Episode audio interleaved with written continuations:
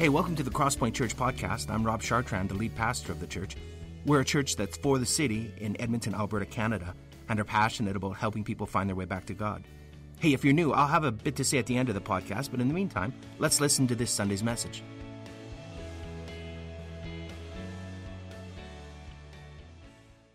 Hey, welcome to those of you who are just here for the first time or maybe haven't been here for a long time. Welcome. We're so glad to see you this morning. And of course, for those joining us online, also, we welcome you to. Uh, to Crosspoint this morning. Uh, before I get diving into things, I want to give you a bit of a special announcement. I'm so excited to announce that the Eritrean Alliance Church is going to be joining us as one of our ministry partners here at our Crosspoint campus. So, uh, for, for those of you who maybe are aware, previously, uh, back in 2018, the Eritrean uh, Alliance Church was here in the facility, but they found another facility that was going to accommodate their needs, and so they went and joined that facility. They've since lost the facility. They were looking for a place a couple weeks ago. They reached out and they said, Hey, can we come back and join you guys at Crosspoint? We said, We would love to have you. So, starting yesterday, they joined us already at Crosspoint. Now, we would loved to do a ramp up and roll out and all this, but like this was Christmas holidays. We only had like a couple weeks to make this happen. It's happened. They're back. I, I, I saw Pastor Nahum yesterday. We had a great time together, conversation, and we're just so excited about what God is going to do in this congregation as they're part of our, our Crosspoint uh, uh, facility here. Um, so they're going to be hosting their worship services Saturdays at 12 o'clock p.m., and they're going to use our facility a couple of nights of the week in different classrooms or whatnot. So if you get a chance and if you see them, please welcome them and say, We are so glad that you are here with us here at the Crosspoint campus. And I'm hoping that in the days ahead, uh, weeks ahead, we'll be able to give you a chance to get to know them uh, a little bit more. So, we are uh, continuing our series in the book of Romans. And if you are new, uh, we began this series back in January. Uh, we went until springtime. We've taken a little bit of a break. And now we're jumping back in at Romans chapter 8. So, I hope you have a Bible that's handy, whether paper or digital, and you can track along with us this morning as we're going through this passage. Um, there are notes that are available online, the crosspointchurch.ca uh, slash notes. You can go there and track with us with those. Uh, and those are going to help you do a little bit of a deep dive as well. There's some extra supplemental material that I provided in the notes.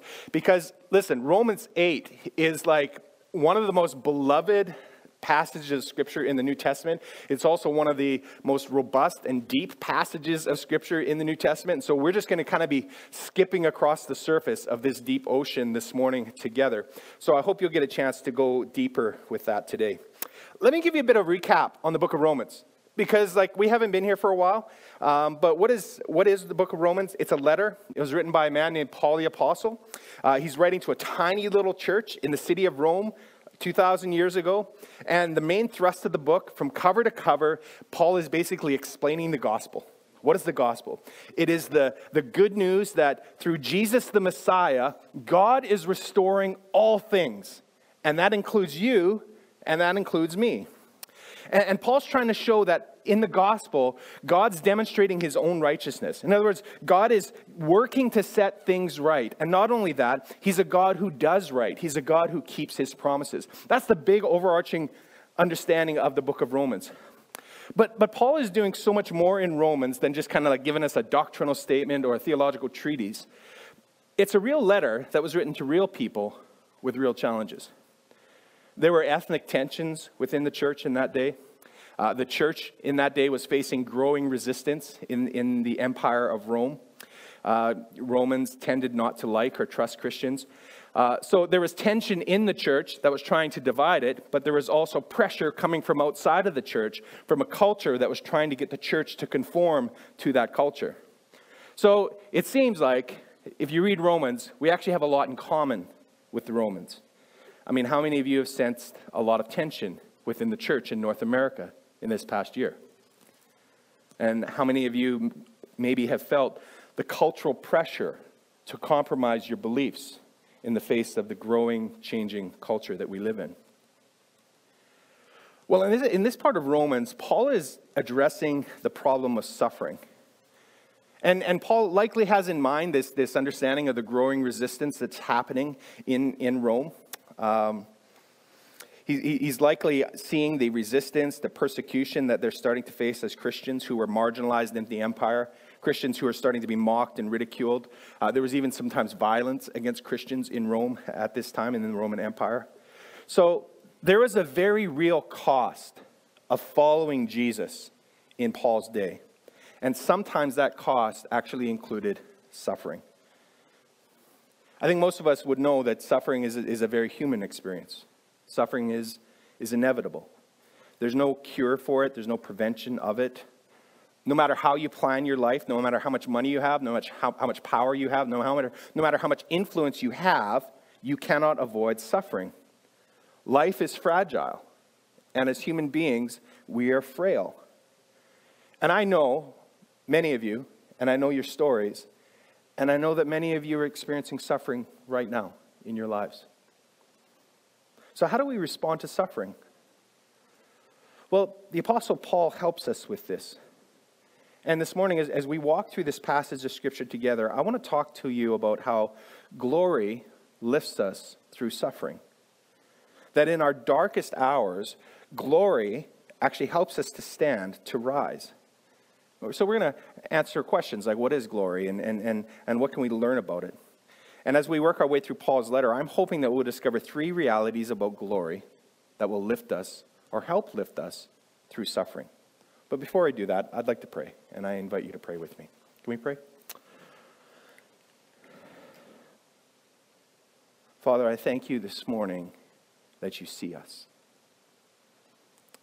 And we thank you this morning that you know us intimately. You know everything that's going on in our hearts and our minds. And so this morning, Lord, we invite you to um, be at work in us through your word as we read it, as we go deeper. We ask you to help us to understand it. Not just understand it, God, but also to embrace it for ourselves. We thank you for the gift that it is to us. And, and so this morning, Lord, do your work, we pray. Help us. We love you and thank you for loving us in Jesus' name. Amen. Amen. Okay, well, here's the first reality about glory. It's very simple in the text, is that we are destined for glory.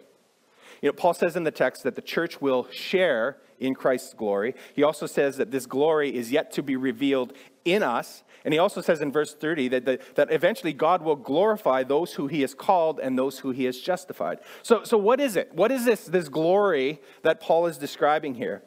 Well, the word glory, it's interesting. The Greek word, it's, it's doxa, and it means weight or importance. And a person who has glory is a person who has reputation or a person with honor or, or elevation. But in this passage in particular, Paul is talking about our future glory.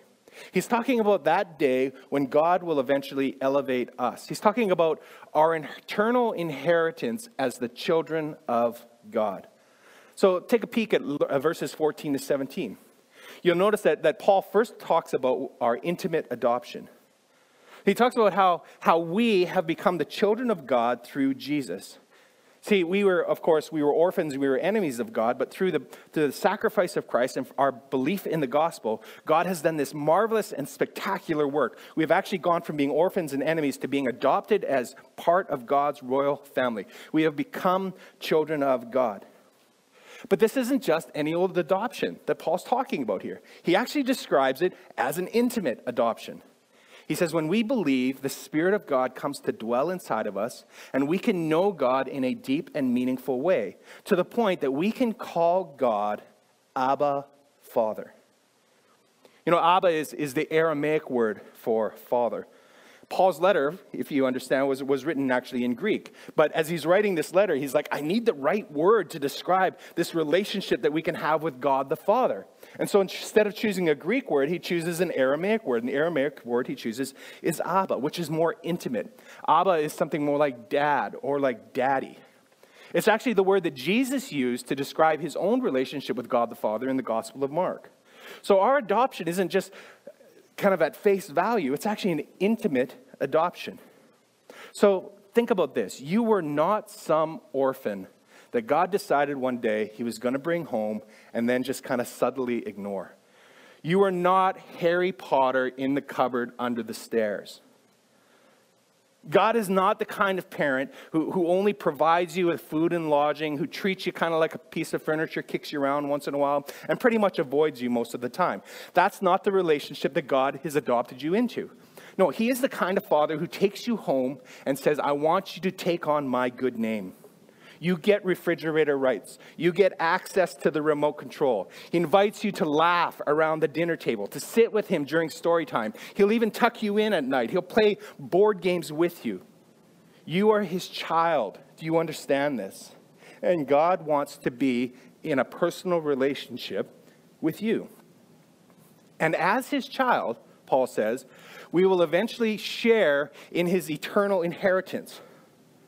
Notice that Paul says that because we are children, we are heirs with God and we are co heirs with Christ. So we are sharing Jesus in his inheritance. In verse 22, it says that one day God will actually graciously just give us all things. That God's family will one day ultimately inherit the entire world. Mind blowing. Now, it's really important to remember as believers in Christ, and I say this a lot to us because I think it's, it's important that we undo like hundreds of years of bad theology here. It's important to remember that our future as believers in Christ is not in heaven. Our future isn't to die, be with Jesus in heaven forever and ever and ever. Heaven is, is merely a temporary stopover until Jesus returns. Our future as believers in Christ is grounded, literally, in a new creation. So when Jesus returns, he will bring about justice. He will fix everything. He will create a new heaven and earth, a place where there be no more pain or disease or dying or suffering. And we will rule and reign with Jesus in a new creation. And Paul says it's this future glory that's, that's just waiting for us that lifts us through suffering. And this is why Paul says this in verse 18. He said, I consider our present sufferings are not worth comparing with the glory that will be revealed in us. And it's like Paul's saying, okay, I just want to invite you here. I want you to do the comparison. We are destined for glory.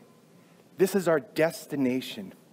And suffering is hard, and while it is hard, it can be endured if we will learn to fix our eyes on glory. So, to illustrate this, um, imagine two men. They're locked in prison together, they've got a 10 year sentence. They're going to do hard time, like really hard time. Spend most of their time in isolation, eat pretty much inedible food, spend most of their days doing hard labor. There's nothing on TV in the common room except reruns of Power Rangers and Teletubbies. It's a horrible life. Now, each of these men is married, each of them has kids, right? And they've got a house waiting for them when they get out. Three years into the sentence, the first man's wife leaves him for another man. She sells the house, she takes the kids, she buys a new house, moves in with her new husband.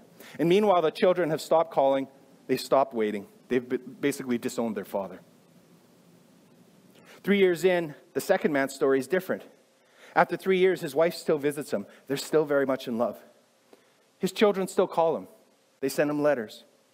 Plus, he's found out some amazing news. His, his wife, in her infinite wisdom, has decided to borrow money and leverage it against the house, and she's had a bit of a windfall, a financial windfall, a huge investment.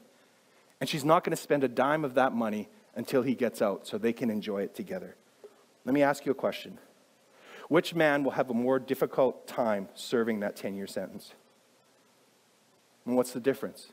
Well, the second man has something waiting for him on the other side. One has hope, the other one doesn't. And even though it's hard, he's smiling through every episode of Teletubbies. Friends, through Christ Jesus, we are destined for glory, and glory can help to elevate us through suffering. We just need to see it, we just need to look up. And in the now, it's so easy for us to always have our faces in our phones, always have our faces in what's going on around us, the day by day grind. Paul invites us look up, look up, and allow glory to elevate us through suffering. But here's the second reality about glory. The second reality is, is that we are waiting for glory. So, in the meantime, between the now and the not yet, Paul says we wait for our inheritance. Look what he says in verse 25. He says, We wait for it patiently. You know, we are not very good at waiting.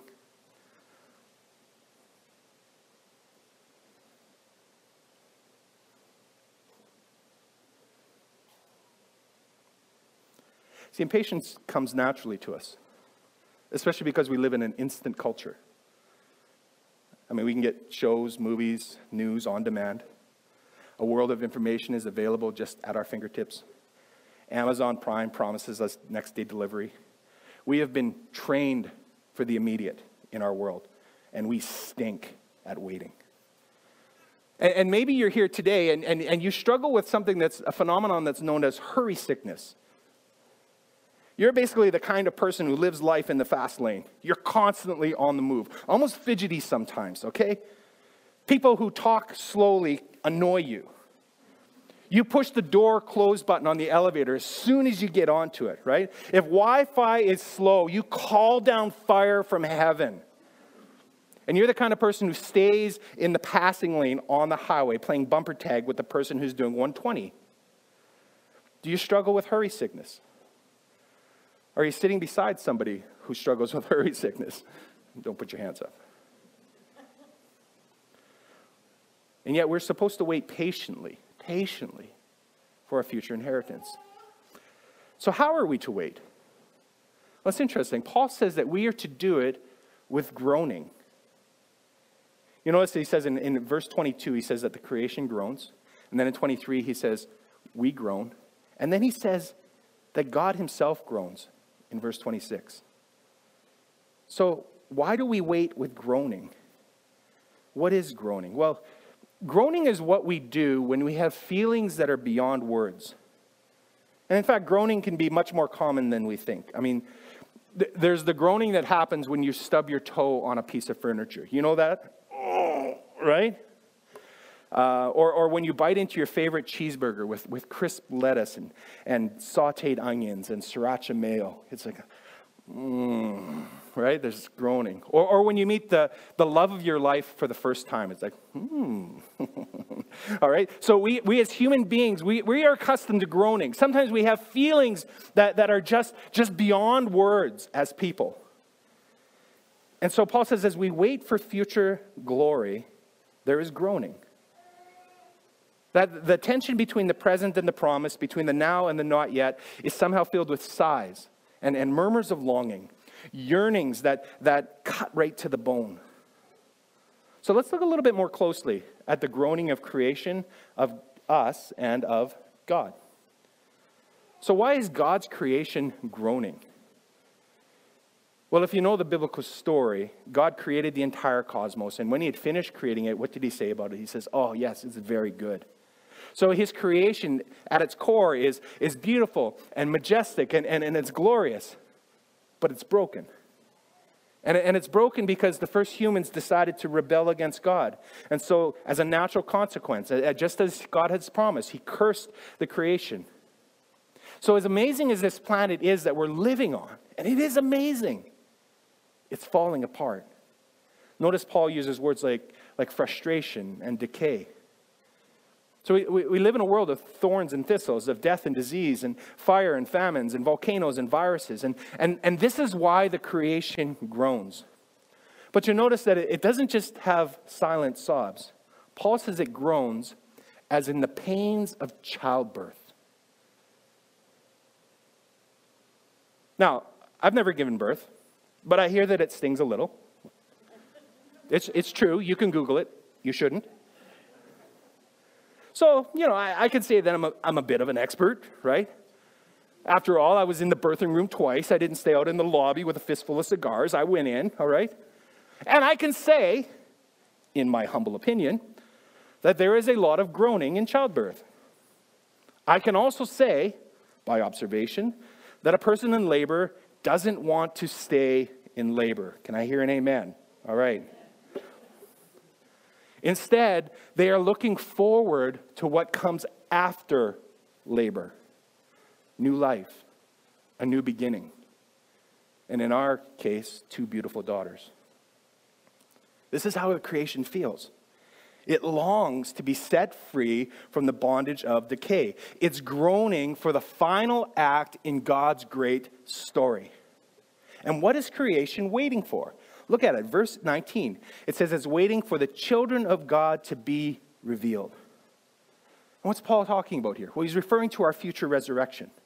You can read about it in Revelation 20. When Jesus returns, there will be a bodily resurrection of all people on the planet. This will be followed by a final judgment, and those whose names are in the Lamb's book of life, it says, will enter into their eternal inheritance. So God's adopted family, purchased through Christ's sacrifice, are those whose names are written in the Lamb's book of life. This is when, this is when the children of God will be revealed. And what happens right after this event? Well, right after this event, it says that God creates a new heaven and new earth. The old has passed away, the new has come. Our present world that we're living in, this cosmos, the creation, is finally set free. And a newly restored creation appears. So, the future resurrection of the sons and daughters of God is the catalyst. It is the hinge upon which all redemption turns, and creation is groaning. It's longing for it to happen. It cannot wait. But not only is the creation groaning, we're groaning. Paul says we too are waiting for our adoption to sonship, the redemption of our bodies. We are waiting for our future resurrected bodies. We've been adopted into God's family, we're his children, but we haven't yet received our full inheritance of sonship. You see, our, our new resurrected bodies they're going to be powerful, Paul says in 1 Corinthians 15. They're going to be spiritual, they're going to be immortal. And for me, I, sometimes I, I just, I try, it's hard for me to imagine this, what that's going to be like. Because it's a category of reality that's beyond my understanding. I've never known what it's like to be in that kind of a body. I only know what it's like to be frail and to be fragile. And maybe that's true of you as well. Have you ever felt just run down and exhausted? Have you ever felt like your body's fighting against you? Trust me, if you're not old enough now, one day you will be, and you realize every day it's like your body's fighting against you. You ever feel bombarded with temptation, overwhelmed, not knowing how to fight it? Have you ever felt like life is just weighing you down like a, like a boat anchor that's tied around your ankles? If that's true for you, you probably know a little bit about what it's like to groan. And it's okay to groan in the face of hard times. In fact, Paul would say, it's right to groan. It's right. And this is the beauty of the Christian faith. You know, God does not ask us to deny the pain we feel, neither does He want us to be swallowed by it.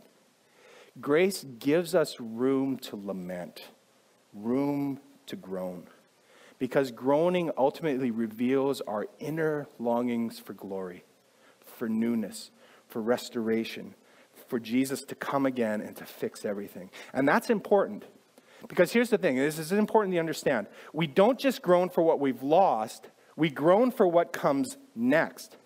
Because to groan without hope is to despair. But Paul says that we groan in hope.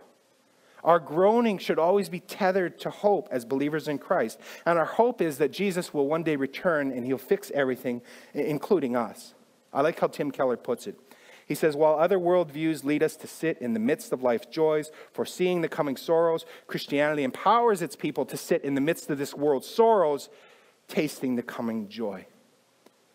As followers of Jesus, we groan in hope. In hope. So creation's groaning, and we are groaning. But the most fascinating truth is that God groans with us. You know, in, in, our, in our struggles, God, God doesn't just say to us, hey, uh, you know, hold on, just hold on, and one day I'll come back soon. Like a, like a truck that's lost its brakes, just kind of roaring down the Coquihalla. You know, just kind of white knuckle it to the end and hope we make it at the end, okay? I'll be back soon. God does not stand apart from our pain. Instead, it says that God comes to dwell in the middle of it. That through the person and the power of the Holy Spirit, he says the Holy Spirit actually intercedes for us through our groaning.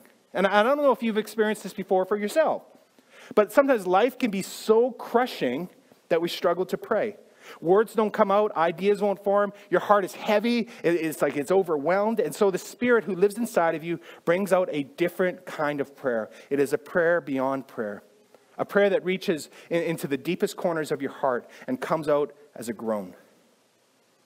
You know, there's, there's been times in my life where what I've, I've just called out to God and I just had nothing to say, and all I could do is groan. And sometimes it carried on for minutes, sometimes even hours.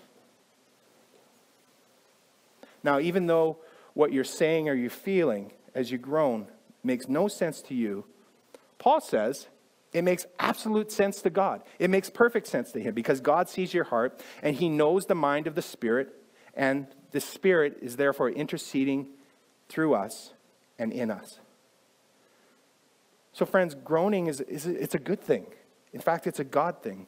And God is with us in our groaning, and He will ultimately use it to bring about good. This is actually what Paul means in, in verse 28. I mean, we, we put this verse up on coffee cups and, and whatnot, and we throw it out there just without understanding it in its context. But this is what Paul means in verse 28, where he says, And we know that in all things God works for the good of those who love Him, who have been called according to His purpose. We can have confidence, Paul is saying, in our groaning. God is working for us. Jesus will fix everything, if not in this life, then in the age to come we can have confidence. God is working for us. And so we know that we are destined for glory, Paul would say. He'd also would say we are waiting for glory. But finally, he would say we are conquerors in glory. Let's look at verse 27. No, in all these things, he says, we are more than conquerors through him who loved us. And you know, when you think about it, this actually seems like a kind of an odd thing for Paul to say to this church. Remember, Paul's writing to uh, believers in Rome. Rome was the greatest city in the world. It was part of the nation that were the greatest conquerors in the world. And Rome was actually the seat of power of the most powerful man in the world, Caesar, the Emperor Nero. Um, Nero was a bit unhinged. He was insecure, paranoid. He didn't like Christians. He would eventually blame Christians for the fire in Rome and would lead to a mass persecution and killing of Christians throughout the Roman Empire. But the church in Rome was actually quite small. There were only about 100 believers in a city of about a million people. The church was made up of four or five small little house churches, and most of them were poor and powerless. If you read the names at the back in Romans chapter 16, you discover most of them were probably slaves or freedmen. So they didn't own church buildings, they didn't have democratic rights, they had no political influence or power, there were nobodies. There was very little about them that made them seem like conquerors. And Paul's letter, when it, when it went out to the people in Rome, it would have been circulated from house church to house church to house church, and it would have been read in front of these people. So you can imagine 30, 20, 30 people crammed into this house, sitting on dusty floors in the poorest district of Rome where they met. And they could look out the window and they could look up and they could actually see Caesar's palace, this pinnacle of power on one of the highest hills in the city of Rome. And they may have wondered to themselves, okay, Who's the real conqueror here? Is it us or is it Caesar? But Paul reminds them in the latter part of chapter 8 why they are victorious already. He says, We are more than conquerors through him who loved us. He says that Jesus has actually already purchased our victory through his death and resurrection, and that Jesus' victory is our victory. That when Jesus rose from the dead, he demonstrated that the cross was victorious, that through the cross, he had defeated sin, death, the power of the grave, the principalities and the authorities. Okay? So his victory is our victory, and his victory ultimately tethers us to our hope. And this is the point that Paul's making in verses 29 to 30. Notice in those verses, who's the one that's doing all the work? God is. He says, you know what? God had this plan all along, and this plan included the church. And, and he, he intended that his church would ultimately be his image bearers in the world today. It says that he foreknew them, he predestined them, he called them, he justified them, and then finally, in a final stroke of victory, he ultimately will glorify them. So he will elevate them and give them their inheritance. So Paul's saying, listen, God is the one doing all the heavy lifting. He did for us what we were powerless in ourselves to do for ourselves. All that we can do, he says, is just put our complete faith and our trust in God. So we are more than conquerors, Paul says, not through us, but through him who loved us. And because of this, Paul says, we can be secure in God's love, safe in his grace. And ultimately, there's no one who condemn us, can, can condemn us, and there's nothing that can separate us from God. So let me ask you a question this morning. Is there something in your life that you think is keeping you from God's grace. Maybe you've decided to write God out of the script of your life, or, or maybe you've been struggling with, with, with something, a sin or whatever, and, and, and you keep kind of screwing up and you keep going back to it. Or, or maybe you've just walked away from God and you, you don't know how to find your way back again. You might be ashamed. You, you, you might be afraid. Is there something that you think is keeping you from God's grace? But let me ask you another question. Is there something that is keeping you in God's grace? You know, maybe you're doing all the right things. Maybe you're keeping all the rules. You serve, you give, you participate. You're a pretty good person all around. Are you living in a way that's keeping you in God's grace? If you answered yes to the first question, you have missed the gospel. But if you answered yes to the second question, you have also missed the gospel. Because God's grace is a free gift. It's not about what you've done or what you've not done, it's about what Christ has done for you. We are more than conquerors through Him who has loved us. So maybe today you just need reassurance of God's grace in your life. Maybe today you need hope to rise up in your heart in the midst of your struggle. To reminded, be reminded that, that God hasn't abandoned you and God hasn't forgotten you. And perhaps today, maybe you simply need to see glory beyond your suffering. I'd like to just spend the remaining, remaining time reading verses of chapter 8 over you today. And I want you to hear God's word for you. I'll start reading at verse 35. This is a letter that's written with your name on it. Who shall separate us from the love of Christ? Shall tribulation, or distress, or persecution, or famine, or nakedness, or danger, or sword? No. In all these things, we are more than conquerors through him who loved us. For I am sure that neither death, nor life, nor angels, nor rulers, nor, nor things present or things to come, nor powers, nor height nor depth, nor anything else in all creation will be able to separate us from the love of God in Christ Jesus our Lord. Have you believed the gospel? And are you still believing the gospel this morning? Jesus welcomes you to lift your eyes to see the glory that God has prepared for you. Eye has not seen, ear has not heard mind has not conceived what God has prepared for those who love him. Let's pray together. Jesus, thank you for the invitation again and again and again, every day, to believe the gospel, to receive your grace, and that that tethers us to hope. And I, and I pray, God, today that our hearts would be lifted by the future glory that's promised for us. Not because of what we've done, but because of what you've done for us. Thank you that we are more than conquerors. For those today who are experiencing suffering, I pray your grace over them. I pray your nearness to them. I, I pray your comfort. I pray courage. And thank you, God, that you are not far off to those in need. And we praise you and give you thanks in Jesus' name. Amen. Well, thanks for listening to our podcast. We hope it's helped you in your spiritual journey and it's helped you draw closer to God. Let me tell you a little bit about us. Crosspoint gathers as one church on Sundays in Northeast Edmonton, and you can find out our location and more about us by visiting our website, thecrosspointchurch.ca. We also meet throughout the week throughout Edmonton in what we call home groups. These are smaller communities of learning, laughter, community, uh, transformation.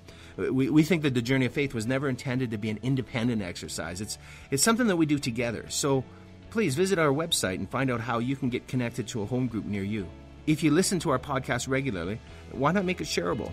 You could like us on iTunes or share our podcast with other people. But more importantly, we hope you will get connected with other people and talk about what you've learned. Again, hey, thanks for listening. We pray you'll experience Christ's love in a very real and profound way this week.